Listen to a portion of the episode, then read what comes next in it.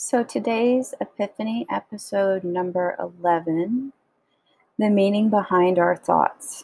Do you ever wonder why um, our thoughts seem to be so powerful? Why we can't seem to get away from them? Why we can't quote unquote control them?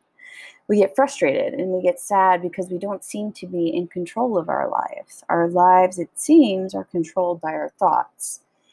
And this is a powerful force eventually we lose our true essence and our true self because of this. That's when our thoughts really become powerful. That's when we are at the whim of our thoughts.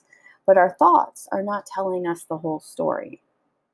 If you can really look objectively at thoughts, it is not the thoughts themselves that are so powerful, but the meaning that are behind the thoughts that really gets us, that really dictates how we feel about ourselves and the world around us.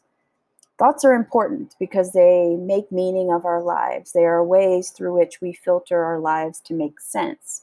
And if you really pay attention, you can really only have one thought at a time. They come fast, though, and they can be overwhelming. For some reason, some thoughts just pass us by, like clouds in the sky or leaves in the wind, but others stick. They stick because the meaning behind those thoughts stick.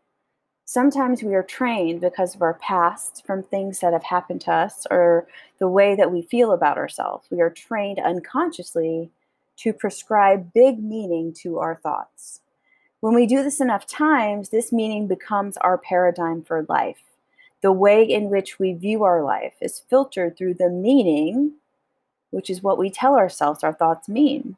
And soon after that, many of our thoughts can't seem to get away from this big meaning have you ever had a thought and then it makes you think about something else and then it makes you think about something else and then suddenly you feel like crap? Compounding thoughts equals compounding meanings.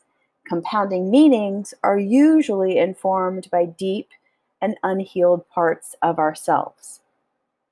When we get in this pattern, it is a black hole of unfulfilled sadness and loneliness. There is a way to break this cycle. There is a way to teach ourselves that thoughts are just thoughts. There is a way to learn that the meaning behind the thoughts may not necessarily be true. The life that you can live is a life of pure existence, of awareness, of knowledge.